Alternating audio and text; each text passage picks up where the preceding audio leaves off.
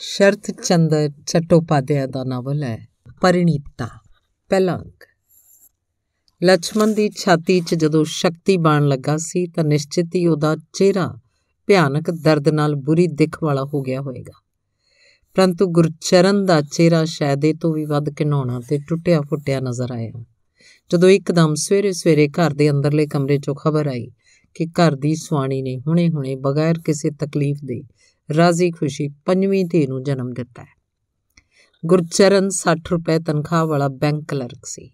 ਇਸ ਲਈ ਉਹਦਾ ਸਰੀਰ ਠੇਕੇ ਦੀ ਗੱਡੀ ਵਾਲੇ ਘੋੜੇ ਵਾਂਗ ਸੁੱਕਾ ਸੜਿਆ ਸੀ।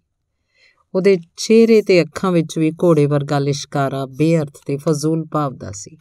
ਇਸ ਦੇ ਬਾਵਜੂਦ ਅੱਜ ਇਹ ਭਿਆਨਕ ਸ਼ੁਭ ਸੰਵਾਦ ਸੁਣ ਕੇ ਉਹਦੇ ਹੱਥ ਦਾ ਹੁੱਕਾ ਹੱਥ 'ਚ ਹੀ ਰਹਿ ਗਿਆ ਸੀ। ਉਹ ਆਪਣੇ ਘਸੇ ਹੋਏ ਕਦੀਮੀ ਸਿਰਾਣੇ ਨਾਲ ਟੇਕ ਲਗਾ ਕੇ ਬੈਠ ਗਿਆ ਸੀ। ਉਸ 'ਚ ਐਸੀ ਤਾਕਤ ਨਹੀਂ ਰਹੀ ਸੀ ਕਿ ਉਹ ਲੰਬਾ ਸਾਹ ਵੀ ਲੈ ਸਕੇ।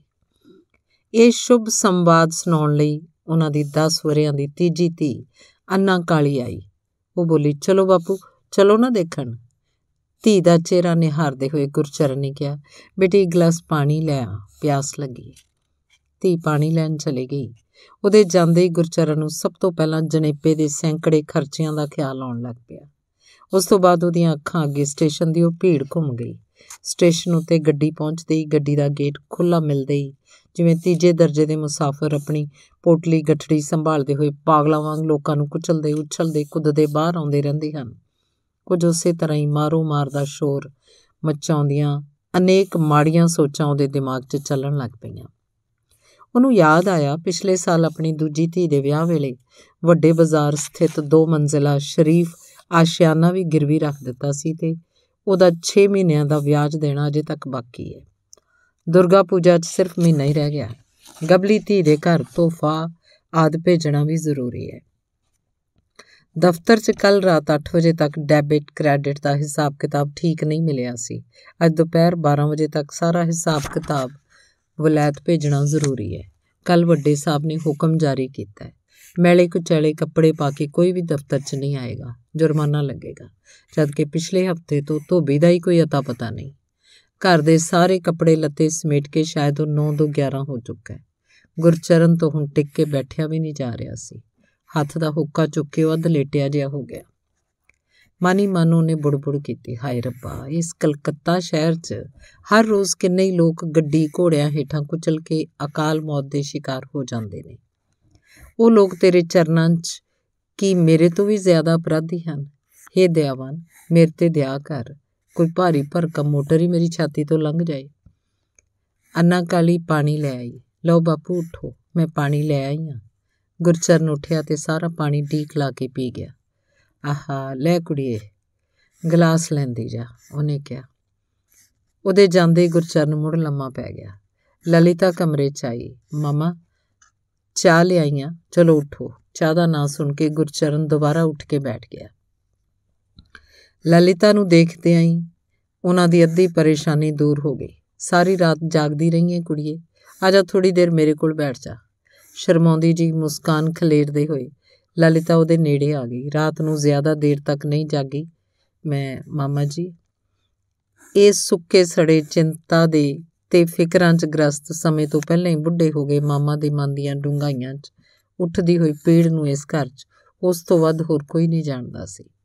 ਗੁਰਚਰ ਨੇ ਕਿਹਾ, ਕੋਈ ਗੱਲ ਨਹੀਂ, ਆ ਮੇਰੇ ਕੋਲ ਆ।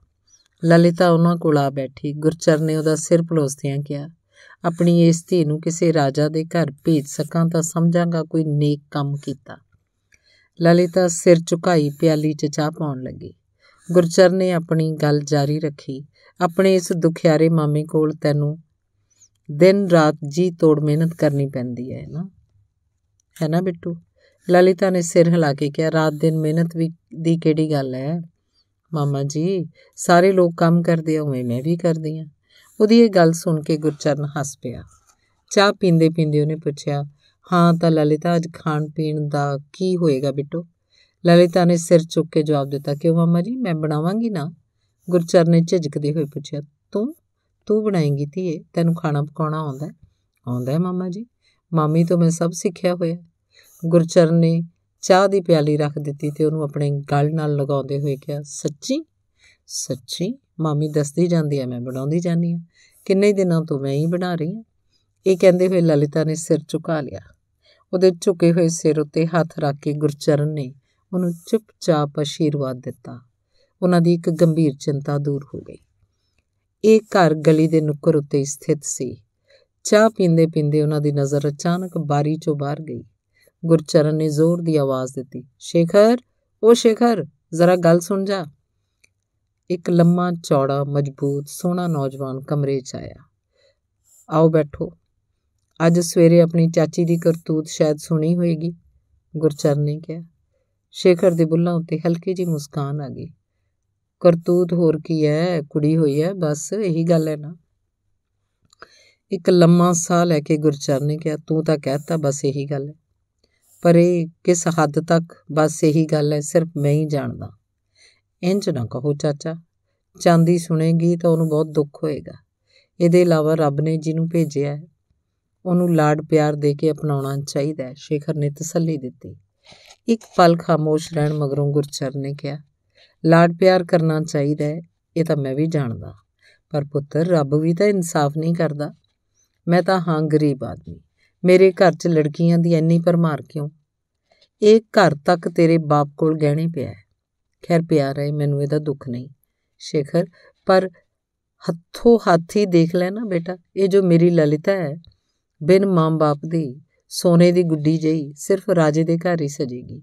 ਇਹਨੂੰ ਮੈਂ ਆਪਣੇ ਜਿਉਂਦੇ ਜੀ ਕਿਵੇਂ ਬਗੈਰ ਸੋਚੇ ਸਮਝੇ ਕਿਸੇ ਦੇ ਹੱਥ ਸੌਂਪ ਦੇਵਾਂ? ਦੱਸੋ। ਰਾਜੇ ਦੇ ਮੁਕਟ ਵਿੱਚ ਉਹ ਜੋ ਕੋਹੇ ਨੂਰ ਜਗਮਗਾਉਂਦਾ ਹੈ, ਉਹ ਜਿਹਾ ਕੋਈ ਕੋਹੇ ਨੂਰ ਜਮਾ ਕਰਕੇ ਮੇਰੀ ਇਸ ਧੀ ਨੂੰ ਤੋਲਿਆ ਜਾਏ, ਤਾਂ ਵੀ ਇਹਦਾ ਮੁੱਲ ਨਹੀਂ ਹੋ ਸਕਦਾ। ਪਰ ਇਹ ਕੌਣ ਸਮਝੇਗਾ? ਪੈਸੇ ਦੀ ਕਮੀ ਕਰਕੇ ਅਜੇ ਰਤਨ ਨੂੰ ਵੀ ਸੁੱਟ ਦੇਣਾ ਹੋਏਗਾ। ਤੂੰ ਹੀ ਦੱਸ ਬੇਟਾ, ਉਸ ਵੇਲੇ ਮੇਰੀ ਛਾਤੀ 'ਚ ਤੀਰ ਨਹੀਂ ਲੱਗੇਗਾ? 13 ਸਾਲਾਂ ਦੀ ਹੋ ਗਈ ਹੈ, ਪਰੰਤੂ ਮੇਰੇ ਹੱਥ 'ਚ 13 ਪੈਸੇ ਵੀ ਨਹੀਂ ਹੈ। ਇਸ ਕਰਕੇ ਦਾ ਰਿਸ਼ਤਾ ਵੀ ਤੈਅ ਨਹੀਂ ਕਰ ਸਕਿਆ। ਗੁਰਚਰਨ ਦੀਆਂ ਅੱਖਾਂ 'ਚ ਹੰਝੂ ਭਰ ਆਏ। ਸ਼ੇਖਰ ਖਾਮੋਸ਼ ਹੀ ਰਿਹਾ। ਗੁਰਚਰਨ ਨੇ ਅੱਗੋਂ ਕਿਹਾ, ਸੁਣੋ ਸ਼ੇਖਰਨਾਥ, ਆਪਣੇ ਦੋਸਤਾਂ ਵਿੱਚ ਹੀ ਭਾਲ ਕਰਦੇ ਬੇਟਾ। ਜੇ ਕੋਈ ਇਸ ਕੁੜੀ ਦੀ ਗਤੀ ਕਰ ਸਕੇ। ਸੁਣਿਆ ਅੱਜਕੱਲ ਬਹੁਤ ਮੁੰਡੇ ਰੁਪਏ, ਪੈਸੇ ਵੱਲ ਅੱਖ ਚੁੱਕ ਕੇ ਵੀ ਨਹੀਂ ਵੇਖਦੇ। ਸਿਰਫ ਕੁੜੀ ਨੂੰ ਦੇਖਦੇ ਤੇ ਪਸੰਦ ਕਰ ਲੈਂਦੇ ਆ। ਅਜਿਹਾ ਕੋਈ ਮੁੰਡਾ ਸੰਯੋਗ ਨਾਲ ਮਿਲ ਜਾਏ, ਸ਼ੇਖਰ ਤਾਂ ਮੈਂ ਕਹਿਣਾ, ਮੇਰੇ ਆਸ਼ੀਰਵਾਦ ਨਾਲ ਤੂੰ ਰਾਜਾ ਹੋਏਗਾ। ਹੋਰ ਕੀ ਕਹਾਂ ਬੇਟਾ? ਇਸ ਮਹੱਲੇ 'ਚ ਮੈਂ ਤੁਹਾਡੇ ਲੋਕਾਂ ਦੀ ਆਸਰੇ ਤੇ ਭਰੋਸੇ ਤੇ ਆ ਤੇਰੇ ਪਿਤਾ ਜੀ ਮੈਨੂੰ ਆਪਣਾ ਵੱਡਾ ਭਰਾ ਸਮਝਦੇ ਆ। ਸ਼ੇਖਰ ਨੇ ਸਿਰ ਹਿਲਾ ਕੇ ਕਿਹਾ, ਠੀਕ ਹੈ, ਦੇਖਾਂਗਾ। ਦੇਖ ਬੇਟਾ, ਭੁੱਲੀ ਨਾ। ਲਲਿਤਾ ਨੇ ਤਾਂ 8 ਸਾਲ ਦੀ ਉਮਰ ਤੋਂ ਤੇਰੇ ਤੋਂ ਹੀ ਪੜ੍ਹਨਾ ਲਿਖਣਾ ਸਿੱਖਿਆ ਇਨਸਾਨ ਬਣ ਰਹੀ ਹੈ ਤੂੰ ਵੀ ਤਾਂ ਦੇਖ ਰਿਹਾ ਕਿੰਨੀ ਬੁੱਧੀਮਾਨ ਸ਼ਾਂਤ ਤੇ ਸੱਭਿਅਕ ਹੈ ਛੁਟਕੀ ਜੀ ਕੁੜੀ ਅੱਜ ਤੋਂ ਹੀ ਸਾਡੇ ਲਈ ਰੋਟੀ ਬਣਾਏਗੀ ਖਵਾਏਗੀ ਅੱਜ ਤੋਂ ਸਭ ਕੁਝ ਉਹਦੇ ਜਮੇ ਹੈ ਉਸ ਵੇਲੇ ਲਲਿਤਾ ਨੇ ਇੱਕ ਵਾਰ ਨਜ਼ਰਾਂ ਉੱਪਰ ਚੁੱਕ ਕੇ ਝੱਟ ਝੁਕਾ ਲਈਆਂ ਉਹਦੇ ਬੁੱਲ ਦੋਵੇਂ ਪਾਸਿਓਂ ਥੋੜੇ ਜਿਹੇ ਫੈਲ ਗਏ ਗੁਰਚਰ ਨੇ ਡੂੰਗਾ ਸਾਹ ਭਰਦਿਆਂ ਕਿਹਾ ਇਹਦੇ ਬਾਪ ਨੇ ਕੀ ਘੱਟ ਕਮਾਈ ਕੀਤੀ ਸੀ? ਪਰ ਸਾਰਾ ਕੁਝ ਇਸ ਤਰ੍ਹਾਂ ਦਾਨ ਕਰ ਗਿਆ ਕਿ ਇਸ ਕੁੜੀ ਵਾਸਤੇ ਵੀ ਕੁਝ ਨਹੀਂ ਛੱਡਿਆ। ਸ਼ੇਖਰ ਖਾਮੋਸ਼ ਰਿਹਾ। ਗੁਰਚਰ ਨੇ ਦੁਬਾਰਾ ਕਿਹਾ, ਵੈਸੇ ਕੁਝ ਵੀ ਰੱਖ ਕੇ ਨਹੀਂ ਗਿਆ। ਇਹ ਵੀ ਕਿੰਜ ਕਹਾ? ਉਹਨੇ ਜਿੰਨੇ ਲੋਕਾਂ ਦਾ ਜਿੰਨਾ ਦੁੱਖ ਮਟਾਇਆ, ਉਹਦਾ ਸਾਰਾ ਪੁੰਨ ਮੇਰੀ ਇਸ ਧੀ ਨੂੰ ਸੌਂਪ ਗਿਆ। ਨਹੀਂ ਤਾਂ ਇੰਨੀ ਛੋਟੀ ਜੀ ਬੱਚੀ ਭਲਾ ਜਈ ਅਨਪੂਰਨਾ ਹੋ ਸਕਦੀ ਹੈ। ਤੂੰ ਹੀ ਦੱਸ ਸ਼ੇਖਰ, ਇਹ ਸੱਚ ਹੈ ਜਾਂ ਨਹੀਂ? ਸ਼ੇਖਰ ਹੱਸ ਪਿਆ, ਉਹਨੇ ਕੋਈ ਜਵਾਬ ਨਾ ਦਿੱਤਾ। ਉਹ ਜਾਣ ਲਈ ਉੱਠਣ ਹੀ ਲੱਗਾ ਸੀ। ਐਨੀ ਸਵੇਰੇ ਸਵੇਰੇ ਕਿੱਥੇ ਜਾ ਰਹੇ ਆ? ਉਹਨੇ ਪੁੱਛਿਆ। ਬੈਰਿਸਟਰ ਕੋਲ ਇੱਕ ਕੇਸ ਦੇ ਸਿਲਸਿਲੇ 'ਚ ਇੰਨਾ ਕਹਿ ਕੇ ਉੱਠ ਖੜਾ ਹੋਇਆ। ਗੁਰਚਰਨ ਨੇ ਉਹਨੂੰ ਫੇਰ ਤੋਂ ਯਾਦ ਕਰਾਉਂਦੇ ਕਿਹਾ, ਮੇਰੀ ਗੱਲ ਜ਼ਰਾ ਯਾਦ ਰੱਖੀ। ਪੁੱਤਰ, ਲੜਕੀ ਥੋੜੀ ਸਾਂਵਲੀ ਜ਼ਰੂਰ ਹੈ, ਪਰੰਤੂ ਅਜਿਹੀ ਸ਼ਕਲ, ਸੂਰਤ, ਅਜਿਹਾ ਹਾਸਾ, ਐਨੀ ਦਇਆ, ਮਮਤਾ ਸਾਰੀ ਦੁਨੀਆ 'ਚ ਲੱਭਣ ਤੇ ਵੀ ਕਿਸੇ ਨੂੰ ਨਹੀਂ ਮਿਲੇਗੀ। ਸ਼ੇਖਰ ਨੇ ਸਹਿਮਤੀ 'ਚ ਸਿਰ ਹਿਲਾਇਆ ਤੇ ਹੌਲੀ ਜੀ ਮੁਸਕਰਾਉਂਦੇ ਹੋਏ ਬਾਹਰ ਨਿਕਲ ਗਿਆ। ਉਸ ਮੁੰਡੇ ਦੀ ਉਮਰ ਹੈ 25 26 ਸਾਲ। ਐਮਏ ਕਰਨ ਮਗਰੋਂ ਹੁਣ ਤੱਕ ਅਧਿਐਨ 'ਚ ਹੀ ਜੁਟਿਆ ਰਿਹਾ। ਪਿਛਲੇ ਵਰੇ ਅਟਾਰਨੀ ਬਣ ਗਿਆ। ਉਹਦੇ ਪਿਤਾ ਨਵੀਨ ਰਾਏ ਦਾ ਗੁੜ ਦਾ ਕਾਰੋਬਾਰ ਸੀ। ਲੱਖਪਤੀ ਬਣ ਜਾਣ ਮਗਰੋਂ ਇਧਰ ਕੁਝ ਕੁ ਸਾਲਾਂ ਤੋਂ ਕਾਰੋਬਾਰ ਛੱਡ ਕੇ ਘਰ ਬੈਠ ਵਪਾਰ ਦਾ ਧੰਦਾ ਸ਼ੁਰੂ ਕਰ ਦਿੱਤਾ। ਵੱਡਾ ਪੁੱਤਰ ਵਕੀਲ ਹੈ। ਇਹ ਸ਼ੇਖਰ ਨਾਲ ਇਹ ਸ਼ੇਖਰਨਾਥ ਉਹਨਾਂ ਦਾ ਛੋਟਾ ਪੁੱਤਰ ਹੈ। ਮੁਹੱਲੇ ਦੇ ਸ਼ੁਰੂ 'ਚ ਇਹਨਾਂ ਦਾ ਤਿੰਨ ਮੰਜ਼ਲਾ ਵਿਸ਼ਾਲ ਮਕਾਨ ਸ਼ਾਨ ਨਾਲ ਸਿਰ ਉਠਾਈ ਖੜਾ ਹੈ। ਉਸੇ ਮਕਾਨ ਦੀ ਖੁੱਲੀ ਛੱਤ ਨਾਲ ਲੱਗਦੀ ਗੁਰਚਰਨ ਦੀ ਛੱਤ ਹੈ। ਇਸ ਲਈ ਦੋਨਾਂ ਪਰਿਵਾਰਾਂ ਵਿਚਕਾਰ ਬੇਹੱਦ ਪਿਆਰ ਤੇ ਮੇਲ-ਜੋਲ ਹੈ। ਦੋਵਾਂ ਘਰਾਂ ਦੀਆਂ ਔਰਤਾਂ ਛੱਤ ਉੱਪਰੋਂ ਇੱਕ ਦੂਜੇ ਵੱਲ ਆਉਂਦੀਆਂ ਜਾਂਦੀਆਂ ਹਨ। ਅੰਗ ਦੂਸਰਾ। ਕਾਫੀ ਲੰਮੇ ਅਰਸੇ ਤੋਂ ਸ਼ਿਆਮ ਬਾਜ਼ਾਰ ਦੇ ਕਿਸੇ ਅਮੀਰ ਘਰਾਣੇ ਨਾਲ ਸ਼ੇਖਰ ਦੇ ਵਿਆਹ ਦੀ ਗੱਲ ਚੱਲ ਰਹੀ ਸੀ। ਉਸ ਦਿਨ ਜਦੋਂ ਲੋਕ ਲੜਕੇ ਨੂੰ ਦੇਖਣ ਆਏ ਤਾਂ ਉਹਨਾਂ ਲੋਕਾਂ ਨੇ ਅਗਲੇ ਮਾਘ ਦਾ ਕੋਈ ਸ਼ੁਭ ਦਿਨ ਤੈਅ ਕਰਨ ਦਾ ਪ੍ਰਸਤਾਵ ਰੱਖਿਆ। ਪਰ ਸ਼ੇਖਰ ਦੀ ਮਾਂ ਨੇ ਇਨਕਾਰ ਕਰ ਦਿੱਤਾ। ਉਹਨਾਂ ਨੇ ਮੈਰੀ ਹੱਥ ਸੁਨੇਹਾ ਭੇਜ ਦਿੱਤਾ ਕਿ ਜਦੋਂ ਤੱਕ ਮੁੰਡਾ ਆਪ ਕੁੜੀ ਨੂੰ ਦੇਖ ਕੇ ਪਸੰਦ ਨਾ ਕਰ ਲਏ, ਉਦੋਂ ਤੱਕ ਇਹ ਵਿਆਹ ਸੰਭਵ ਨਹੀਂ। ਨਵੀਨ ਰਾਏ ਦੀ ਨਜ਼ਰ ਸਿਰਫ ਦੌਲਤ ਤੇ ਸੀ। ਪਤਨੀ ਦੇ ਇਸ ਟਾਲ ਮਟੋਲ ਤੋਂ ਨਾਰਾਜ਼ ਹੋ ਗਏ ਇਹ ਕੀ ਗੱਲ ਹੋਈ? ਕੁੜੀ ਤਾਂ ਦੇਖੀ ਹੋਈ ਹੈ, ਗੱਲਬਾਤ ਪੱਕੀ ਹੋ ਜਾਣ ਦੇ। ਉਸ ਤੋਂ ਬਾਅਦ ਸਗਾਈ ਵਾਲੇ ਦਿਨ ਚੰਗੀ ਤਰ੍ਹਾਂ ਵੇਖ ਲਵਾਂਗੇ। ਪਰੰਤੂ ਪਤਨੀ ਰਾਜ਼ੀ ਨਾ ਹੋਈ। ਉਹਨਾਂ ਰਜ਼ਾਮੰਦੀ ਲਈ ਮਨਾ ਕਰ ਦਿੱਤਾ। ਉਸ ਦਿਨ ਨਵੀਨ ਰਾਏ ਇੰਨੇ ਨਾਰਾਜ਼ ਹੋਏ ਕਿ ਰੋਟੀ ਵੀ ਬਹੁਤ ਦੇਰ ਨਾਲ ਖਾਧੀ ਤੇ ਦੁਪਹਿਰ ਨੂੰ ਉਹ ਬਾਹਰ ਵਾਲੇ ਕਮਰੇ 'ਚ ਹੀ ਸੌਂ ਗਏ। ਸ਼ੇਖਰਨਾਥ ਸੁਭਾਅ ਪੱਖੋਂ ਸ਼ੌਕੀਨ ਤਬੀਅਤ ਦਾ ਆਦਮੀ ਸੀ। ਤੀਸਰੀ ਮੰਜ਼ਿਲ ਦੇ ਜਿਸ ਕਮਰੇ 'ਚ ਰਹਿੰਦਾ ਸੀ, ਉਹ ਕਾਫੀ ਸਜਿਆ ਹੋਇਆ ਸੀ। ਕਰੀਬ 5-6 ਦਿਨ ਬਾਅਦ ਇੱਕ ਦਿਨ ਦੁਪਹਿਰ ਨੂੰ ਜਦੋਂ ਆਪਣੇ ਕਮਰੇ ਦੇ ਵੱਡੇ ਸਾਰੇ ਸ਼ੀਸ਼ੇ ਸਾਹਮਣੇ ਖੜਾ ਕੁੜੀ ਦੇਖਣ ਜਾਣ ਲਈ ਤਿਆਰ ਹੋ ਰਿਹਾ ਸੀ ਤਾਂ ਲਲਿਤਾ ਕਮਰੇ 'ਚ ਆਈ। ਕੁਝ ਪਲ ਉਸ ਵੱਲ ਖਾਮੋਸ਼ ਨਜ਼ਰਾਂ ਨਾਲ ਵੇਖਦੇ ਹੋਏ ਉਹਨੇ ਕਿਹਾ, ਸੁਣ, ਜ਼ਰਾ ਮੈਨੂੰ ਚੰਗੀ ਤਰ੍ਹਾਂ ਸਜਾ ਤਾਂ ਦੇ ਤਾਂ ਕਿ ਬੀਵੀ ਪਸੰਦ ਕਰ ਲਏ। ਲਲਿਤਾ ਹੱਸ ਪਈ, ਅਜੇ ਤਾਂ ਮੇਰੇ ਕੋਲ ਵਕਤ ਨਹੀਂ ਸ਼ੇਖਰ ਦਾਤਾ, ਮੈਂ ਤਾਂ ਰੁਪਏ ਲੈਣ ਆਈ ਆ। ਐਨਾ ਕਹਿ ਕੇ ਉਹਨੇ ਸਰਾਣੇ ਹੇਠ ਦੱਬੀ ਪਈ ਚਾਬੀ ਕੱਢੀ ਤੇ ਅਲਮਾਰੀ ਖੋਲ ਕੇ ਦਰਾਜ਼ 'ਚੋਂ ਕੁਝ ਰੁਪਏ ਕੱਢ ਕੇ ਗਿਣੇ। ਰੁਪਏ ਪੱਲੇ 'ਚ ਬੰਨ ਕੇ ਉਹਨੇ ਸਹਿਜਤਾ ਨਾਲ ਕਿਹਾ, ਲੋੜ ਵੇਲੇ ਰੁਪਏ ਤਾਂ ਲੈ ਜਾਂਦੀਆਂ, ਪਰ ਇਹ ਸਭ ਚੁਕਾਵਾਂਗੀ ਕਿਵੇਂ? ਸ਼ੇਖਰ ਨੇ ਬੁਰਸ਼ ਫੇਰ ਕੇ ਇੱਕ ਪਾਸਿਓਂ ਵਾਲ ਬੜੇ ਯਤਨ ਨਾਲ ਉੱਚੇ ਕੀਤੇ ਤੇ ਮੁੜ ਕੇ ਲਲਿਤਾ ਨੂੰ ਕਿਹਾ, ਚੁਕਾ ਤਾਂ ਰਹੀ ਹੈ ਲਲਿਤਾ ਨੂੰ ਉਹਦੀ ਗੱਲ ਸਮਝ ਨਾ ਆਈ। ਉਹਦੀਆਂ ਅੱਖਾਂ ਸ਼ੇਖਰ ਦੇ ਚਿਹਰੇ ਉੱਤੇ ਟਿਕੀਆਂ ਰਹੀਆਂ। ਇੰਜ ਕੀ ਦੇਖ ਰਹੀ ਹੈ ਗੱਲ ਸਮਝ ਨਹੀਂ ਆਈ? ਨਹੀਂ, ਲਲਿਤਾ ਨੇ ਨਾਂਚ ਸਿਰ ਹਿਲਾਇਆ। ਥੋੜੀ ਵੱਡੀ ਹੋ ਜਾ, ਫਿਰ ਸਮਝ ਜਾਏਗੀ ਐਨਾ ਕਹਿ ਕੇ ਸ਼ੇਖਰ ਨੇ ਜੁੱਤੀ ਪਾਈ ਤੇ ਕਮਰੇ ਚੋਂ ਬਾਹਰ ਨਿਕਲ ਗਿਆ। ਰਾਤ ਨੂੰ ਸ਼ੇਖਰ ਬਿਸਤਰੇ ਤੇ ਚੁੱਪਚਾਪ ਲੰਮਾ ਪਿਆ ਸੀ। ਅਚਾਨਕ ਉਹਦੀ ਮਾਂ ਕਮਰੇ 'ਚ ਆਈ। ਉਹ ਹੜਬੜਾ ਕੇ ਉੱਠ ਗਿਆ। ਮਾਂ ਤਖਤ ਤੇ ਬੈਠ ਗਈ। ਕੁੜੀ ਵੇਖੀ? ਕਿਹੋ ਜਿਹੀ ਹੈ ਚੰਗੀ ਹੈ ਮਾਂ ਦੇ ਚਿਹਰੇ ਵੱਲ ਵੇਖਦੇ ਹੋਏ ਸ਼ੇਖਰ ਨੇ ਜਵਾਬ ਦਿੱਤਾ। ਸ਼ੇਖਰ ਦੀ ਮਾਂ ਦਾ ਨਾਮ ਭੁਵਨੇਸ਼ਵਰੀ ਸੀ। ਉਮਰ ਕੋਈ 50 ਦੇ ਲਗਭਗ ਹੋਏਗੀ, ਪਰ ਮਜ਼ਬੂਤ ਕੱਦ-ਕਾਠ ਐਨੀ ਖੂਬਸੂਰਤ ਕਿ ਉਹ 35-36 ਤੋਂ ਵੱਧ ਦੀ ਲੱਗਦੀ ਨਹੀਂ ਸੀ। ਉਹਦਾ ਮਾਤ ਹਿਰਦਾ ਹੋਰ ਵੀ ਜ਼ਿਆਦਾ ਨਵਾਂ ਤੇ ਕੋਮਲ ਸੀ। ਉਹ ਪਿੰਡੂ ਔਰਤ ਸੀ, ਪਿੰਡ 'ਚ ਹੀ ਜੰਮੀ, ਉੱਥੇ ਹੀ ਪਲੀ ਵੱਡੀ ਹੋਈ ਸੀ। ਪਰ ਸ਼ਹਿਰ ਵਿੱਚ ਵੀ ਕਦੇ ਕਿਸੇ ਦਿਨ ਬੇਮੇਲ ਨਜ਼ਰ ਨਹੀਂ ਆਈ ਸੀ। ਜਿਵੇਂ ਉਹਨਾਂ ਦੇ, ਉਹਨਾਂ ਨੇ ਸ਼ਹਿਰ ਦੀ ਚੁਸਤੀ ਫੁਰਤੀ ਜੀਵੰਤਤਾ ਤੇ ਆਚਾਰ ਵਿਹਾਰ ਨੂੰ ਖੁੱਲੇ ਮਨ ਨਾਲ ਗ੍ਰਹਿਣ ਕਰ ਲਿਆ ਸੀ। ਉਸੇ ਤਰ੍ਹਾਂ ਆਪਣੀ ਜਨਮ ਭੋਏ ਦੀ ਖਾਮੋਸ਼ੀ ਤੇ ਮਧੁਰਤਾ ਨੂੰ ਵੀ ਨਹੀਂ ਗਵਾਇਆ ਸੀ। ਇਹ ਮਾਂ ਸ਼ੇਖਰ ਲਈ ਕਿੰਨੇ ਮਾਣ ਵਾਲੀ ਸੀ। ਇਹ ਗੱਲ ਉਹਦੀ ਮਾਂ ਵੀ ਨਹੀਂ ਜਾਣਦੀ ਸੀ। ਪਰਮਾਤਮਾ ਨੇ ਸ਼ੇਖਰ ਨੂੰ ਕਾਫੀ ਕੁਝ ਦਿੱਤਾ ਸੀ। ਸੋਹਣੀ ਸਿਹਤ, ਰੂਪ, ਖੂਬਸੂਰਤੀ, ਬੁੱਧੀ, ਪਰੰਤੂ ਅਜਿਹੀ ਮਾਂ ਦੀ ਔਲਾਦ ਹੋਣ ਦੇ ਸੁਭਾਗ ਨੂੰ ਸਮੁੱਚੇ ਤਨ ਮਨ ਨਾਲ ਰੱਬ ਦਾ ਸਭ ਤੋਂ ਵੱਡਾ ਵਰਦਾਨ ਸਮਝਦਾ ਸੀ। ਚੰਗੀ ਹੈ, ਕਹਿ ਕੇ ਤੂੰ ਚੁੱਪ ਕਿਉਂ ਹੋ ਗਿਆ ਬਈ? ਮਾਂ ਨੇ ਪੁੱਛਿਆ। ਸ਼ੇਖਰ ਨੇ ਦੁਬਾਰਾ ਹੱਸ ਕੇ ਸਿਰ ਝੁਕਾ ਲਿਆ। ਤੁਸੀਂ ਜੋ ਪੁੱਛਿਆ ਸੀ ਉਹ, ਉਹੀ ਤਾਂ ਦੱਸਿਆ? ਮਾਂ ਵੀ ਹੱਸ ਪਈ। ਕਿੱਥੇ ਦੱਸਿਆ? ਰੰਗ ਕਿਉਂ ਜਿਹਾ ਹੈ? ਗੋਰਾ ਕਿਸ ਵਰਗੀ ਹੈ? ਸਾਡੀ ਲਲਿਤਾ ਵਰਗੀ? ਸ਼ੇਖਰ ਨੇ ਸਿਰ ਚੁੱਕ ਕੇ ਜਵਾਬ ਦਿੱਤਾ। ਲਲਿਤਾ ਤਾਂ ਸਾਂਵਲੀ ਹੈ ਮਾਂ। ਉਹ ਇਸ ਨਾਲੋਂ ਵੱਧ ਗੋਰੀ ਹੈ। ਚਿਹਰਾ ਮੋਰਾ ਅੱਖਾਂ ਕਿਹੋ ਜੀਆਂ ਕੁੱਲ ਮਿਲਾ ਕੇ ਚੰਗੀ ਹੈ। ਤਾਂ ਫਿਰ ਤੇਰੇ ਪਿਤਾ ਨੂੰ ਕਹਿ ਦੇਵਾਂ ਇਸ ਵਾਰ ਸ਼ੇਖਰ ਖਾਮੋਸ਼ ਰਿਹਾ। ਕੁਝ ਪਲ ਪੁੱਤਰ ਦਾ ਚਿਹਰਾ ਪੜਦੇ ਹੋਏ ਮਾਂ ਨੇ ਅਚਾਨਕ ਸਵਾਲ ਪੁੱਛਿਆ। ਹਾਂ ਵੇ ਕੁੜੀ ਪੜ੍ਹੀ ਲਿਖੀ ਕਿੰਨੀ ਹੈ? ਉਹ ਤਾਂ ਮੈਂ ਪੁੱਛਿਆ ਨਹੀਂ ਮਾਂ ਸ਼ੇਖਰ ਨੇ ਕਿਹਾ, ਮਾਂ ਇੱਕਦਮ ਹੈਰਾਨ ਰਹਿ ਗਈ। ਇਹ ਕੀ ਗੱਲ ਹੋਈ? ਜਿਹੜਾ ਅੱਜ, ਜਿਹੜੀ ਗੱਲ ਅੱਜਕੱਲ ਸਭ ਤੋਂ ਜ਼ਿਆਦਾ ਜ਼ਰੂਰੀ ਹੈ, ਉਹ ਤਾਂ ਤੂੰ ਪੁੱਛ ਕੇ ਨਹੀਂ ਆਇਆ। ਸ਼ੇਖਰ ਹੱਸ ਪਿਆ, ਨਹੀਂ ਮਾਂ, ਇਹ ਗੱਲ ਤਾਂ ਮੈਨੂੰ ਯਾਦ ਹੀ ਨਹੀਂ ਰਹੀ।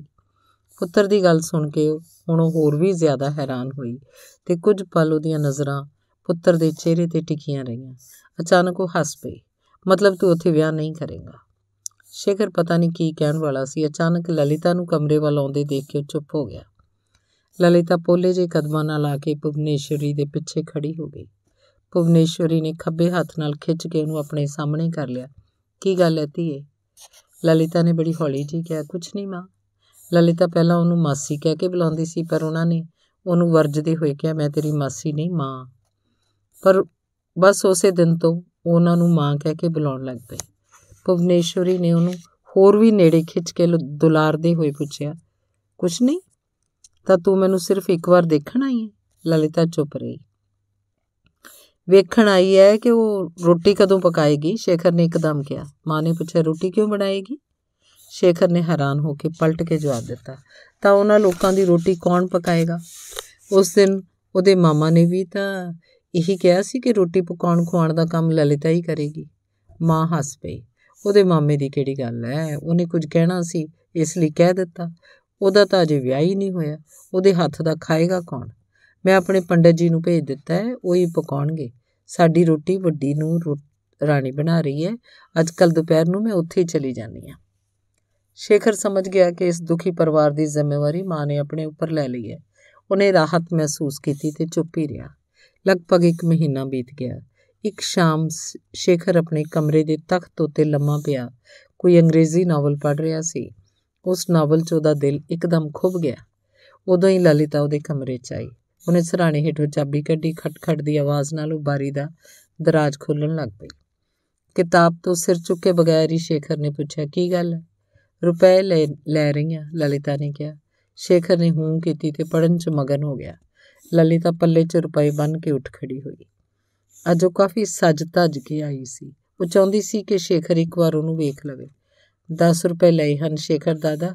ਉਹਨੇ ਕਿਹਾ, ਚੰਗਾ, ਸ਼ੇਖਰ ਨੇ ਜਵਾਬ ਤਾਂ ਦੇ ਦਿੱਤਾ, ਪਰ ਉਸ ਵੱਲ ਦੇਖਿਆ ਨਹੀਂ। ਬੇਵਜ੍ਹਾ ਹੀ ਲਲਿਤਾ ਇੱਧਰ ਉੱਧਰ ਦੀਆਂ ਚੀਜ਼ਾਂ ਪਲਟਣ ਤੇ ਰੱਖਣ ਲੱਗੀ। ਝੂਠ ਮੋਟੀ ਕਾਫੀ ਦੇਰ ਤੱਕ ਰੁਕੀ ਰਹੀ।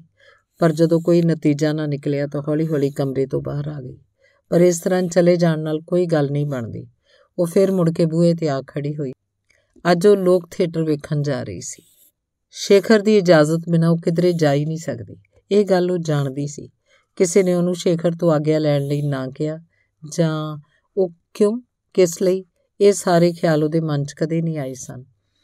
ਪਰੰਤੂ ਬੰਦੇ ਅੰਦਰ ਇੱਕ ਸਹਿਜ ਸੁਭਾਵਕ ਸਮਝਦਾਰੀ ਜ਼ਰੂਰ ਮੌਜੂਦ ਹੁੰਦੀ ਹੈ। ਉਸੇ ਸਮਝਦਾਰੀ ਨੇ ਉਹਨੂੰ ਸਿਖਾਇਆ ਸੀ ਕਿ ਭਾਵੇਂ ਕੋਈ ਗੈਰ ਮਨਮਾਨੀ ਕਰ ਸਕਦਾ ਹੋਵੇ, ਜਿੱਥੇ ਚਾਹੇ ਜਾ ਸਕਦਾ ਹੋਵੇ, ਪਰ ਉਹ ਇੰਜ ਨਹੀਂ ਕਰ ਸਕਦੀ ਸੀ।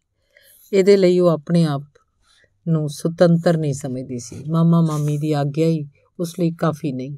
ਬੂਹੇ ਦੇ ਉੱਲੇ 'ਚ ਖੜੇ ਖੜੇ ਉਹਨੇ ਕਿਹਾ, ਅਸੀਂ ਲੋਕ ਨਾਟਕ ਵੇਖਣ ਜਾ ਰਹੇ ਹਾਂ।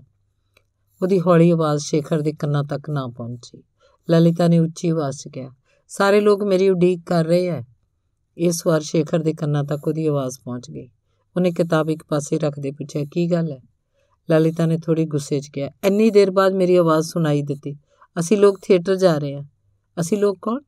ਸ਼ੇਖਰ ਨੇ ਪੁੱਛਿਆ। ਮੈਂ, ਅੰਨਾ ਕਾਲੀ, ਚਾਰੂਬਾਲਾ ਦਾ ਭਰਾ, ਚਾਰੂਬਾਲਾ ਉਹਦਾ ਮਾਮਾ। ਮਾਮਾ ਕੌਣ? ਉਹਦਾ ਨਾਂ ਗ੍ਰੀਨ ਬਾਬੂ ਹੈ। 5-6 ਦਿਨ ਹੋਏ ਆਪਣੇ ਘਰ ਮੁੰਗੇਰ ਤੋਂ ਆਏ ਹੈ। ਇੱਥੇ ਰਹਿ ਕੇ ਬੀਏ ਦੀ ਪੜ੍ਹਾਈ ਕਰਨਗੇ। ਮਜ਼ੇਦਾਰ ਆਦਮੀ ਹੈ। ਵਾਹ, ਨਾਮ ਧਾਮ, ਪੇਸ਼ਾ ਸਾਰਾ ਕੁਝ ਲੱਗਦਾ ਹੈ ਚੰਗੀ ਭਲੀ ਜਾਣ ਪਛਾਣ ਹੋ ਗਈ ਹੈ।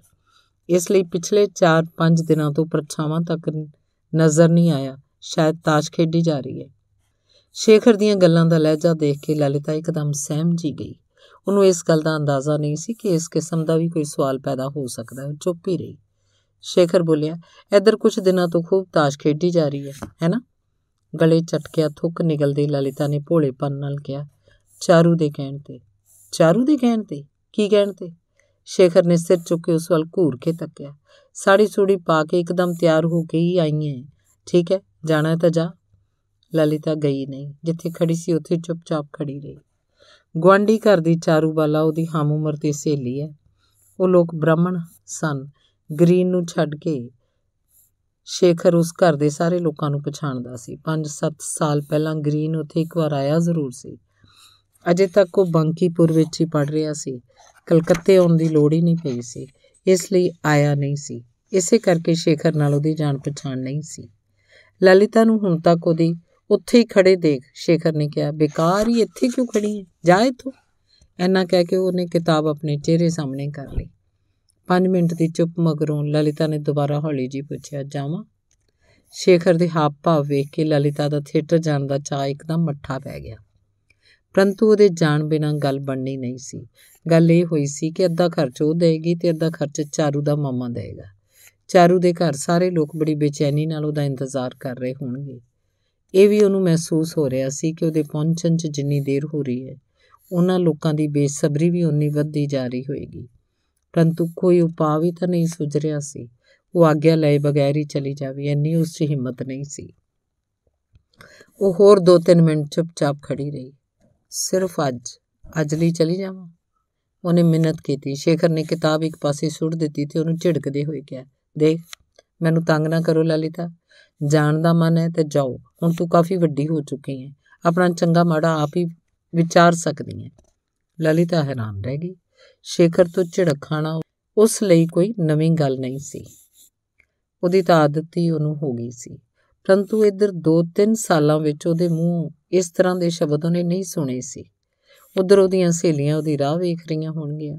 ਉਹ ਵੀ ਸਾੜੀ ਕੱਪੜੇ ਪਾ ਕੇ ਇੱਕਦਮ ਤਿਆਰ ਬਰ ਤਿਆਰ ਹੋ ਕੇ ਇਸ ਦੌਰਾਨ ਰੁਪਏ ਲੈ ਕੇ ਆਉਣ ਦੇ ਕਾਰਨ ਹੀ ਇਹ ਮੁਸੀਬਤ ਆ ਗਈ। ਹੁਣ ਉਹ ਉਹਨਾਂ ਲੋਕਾਂ ਨੂੰ ਕਹੇਗੀ ਵੀ ਕੀ?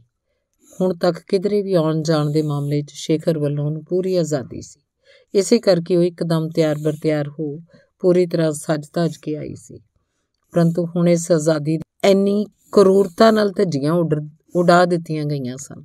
ਜਿਸ ਕਾਰਨ ਇੰਜ ਹੋਇਆ, ਉਹ ਕਾਰਨ ਵੀ ਇੰਨਾ ਸ਼ਰਮਨਾਕ ਹੈ ਆਪਣੀ 13 ਵਰਿਆਂ ਦੀ ਉਮਰ 'ਚ ਪਹਿਲੀ ਵਾਰ ਉਹਨੂੰ ਅਜਿਹਾ ਮਹਿਸੂਸ ਹੋਇਆ। ਉਹ ਮਨ ਹੀ ਮਨ ਸ਼ਰਮਿੰਦਾ ਹੋਈ। ਇਸੇ ਕਾਰਨ ਅੱਖਾਂ ਭਰ ਆਈਆਂ। ਉਹ 5 ਮਿੰਟ ਹੋਰ ਉਸੇ ਤਰ੍ਹਾਂ ਚੁੱਪਚਾਪ ਖੜੀ ਰਹੀ। ਫਿਰ ਆਪਣੇ ਹੰਝੂ ਪੂੰਝਦੇ ਹੋਏ ਉੱਥੋਂ ਆ ਗਈ। ਆਪਣੇ ਘਰ ਆ ਕੇ ਉਹਨੇ ਨੌਕਰਾਨੀ ਨੂੰ ਭੇਜ ਕੇ ਅੰਨਾ ਕਾਲੀ ਨੂੰ ਬੁਲਾਇਆ। ਉਹਦੇ ਹੱਥ 'ਚ 10 ਰੁਪਏ ਦਾ ਨੋਟ ਦਿੰਦੇ ਹੋਏ ਉਹਨੇ ਕਿਹਾ, ਤੁਸੀਂ ਲੋਕ ਅੱਜ ਚਲੇ ਜਾਓ। ਕਾਲੀ ਮੇਰੀ ਤਬੀਅਤ ਖਰਾਬ ਹੋ ਗਈ ਹੈ, ਮੇਰੀ ਸਹੇਲੀ ਨੂੰ ਕਹਿਣਾ ਮੈਂ ਨਹੀਂ ਜਾ ਸਕਾਂਗੀ। ਤੇਰੀ ਤਬੀਅਤ ਨੂੰ ਕੀ ਹੋਇਆ ਦੀਦੀ? ਅੰਨਾ ਕਾਲੀ ਨੇ ਪੁੱਛਿਆ। ਸਿਰ 'ਚ ਬੜਾ ਦਰਦ ਹੋ ਰਿਹਾ, ਜੀ ਘਟਦਾ ਤਬੀਅਤ ਬੜੀ ਖਰਾਬ ਲੱਗ ਰਹੀ ਹੈ। ਇੰਨਾ ਕਹਿ ਕੇ ਉਹ ਪਾਸਾ ਫੇਰ ਕੇ ਪਈ ਰਹੀ। ਉਸ ਮਗਰੋਂ ਚਾਰੂ ਆ ਗਈ। ਉਹਨੇ ਬੜੀ ਮਿਹਨਤ ਕੀਤੀ, ਕਾਫੀ ਜ਼ਿੱਦ ਵੀ ਕੀਤੀ। ਅੰਮੀ ਤੋਂ ਵੀ ਸਿਫਾਰਿਸ਼ ਕਰਵਾਈ, ਪਰ ਲਲਿਤਾ ਨੂੰ ਕਿਸੇ ਸ਼ਰਤ ਤੇ ਵੀ ਰਾਜ਼ੀ ਨਾ ਕਰ ਸਕੀ। ਹੱਥ 'ਚ 10 ਰੁਪਏ ਆਉਣ ਤੇ ਅੰਨਾ ਕਾਲੀ ਜਾਣ ਲਈ ਛਟਪਟ ਟਾਉਣ ਲੱਗ ਪਈ। ਇਹਨਾਂ ਸਾਰੇ ਹੰਗਾਮਿਆਂ 'ਚ ਕਿਧਰੇ ਜਾਣਾ ਹੀ ਨਾ ਟਲ ਜਾਏ, ਉਹ ਚਾਰੂ ਨੂੰ ਉਹਲੇ 'ਚ ਲੈ ਗਈ। ਚਾਰੂ ਨੂੰ 10 ਰੁਪਏ ਦਾ ਨੋਟ ਵਿਖਾਉਂਦੇ ਹੋਏ ਉਹਨੇ ਕਿਹਾ, ਦੀਦੀ ਦੀ ਤਬੀਅਤ ਅਚਾਨਕ ਖਰਾਬ ਹੋ ਗਈ ਹੈ। ਚਾਰੂ ਦੀਦੀ, ਜੇ ਉਹ ਨਹੀਂ ਜਾਂਦੀ ਤਾਂ ਕੋਈ ਗੱਲ ਨਹੀਂ। ਉਹਨੇ ਮੈਨੂੰ 10 ਰੁਪਏ ਦਿੱਤੇ ਐ ਇਹ ਦੇਖ, ਚੱਲ ਅਸੀਂ ਸਾਰੇ ਚੱਲੀਏ ਚਾਰੂ ਸਮਝ ਗਈ ਕਿ ਅੰਨਾ ਕਾਲੀ ਉਮਰ 'ਚ ਭਾਵੇਂ ਛੋਟੀ ਜ਼ਰੂਰ ਹੈ, ਪਰ ਸਮਝਦਾਰੀ 'ਚੋਂ ਕਿਸੇ ਤੋਂ ਘੱਟ ਨਹੀਂ ਹੈ। ਉਹ ਝਾਟੀ ਰਾਜ਼ੀ ਹੋ ਗਈ ਤੇ ਉਹ ਲੋਕ ਥੀਏਟਰ ਚਲੇ ਗਏ। ਧੰਨਵਾਦ।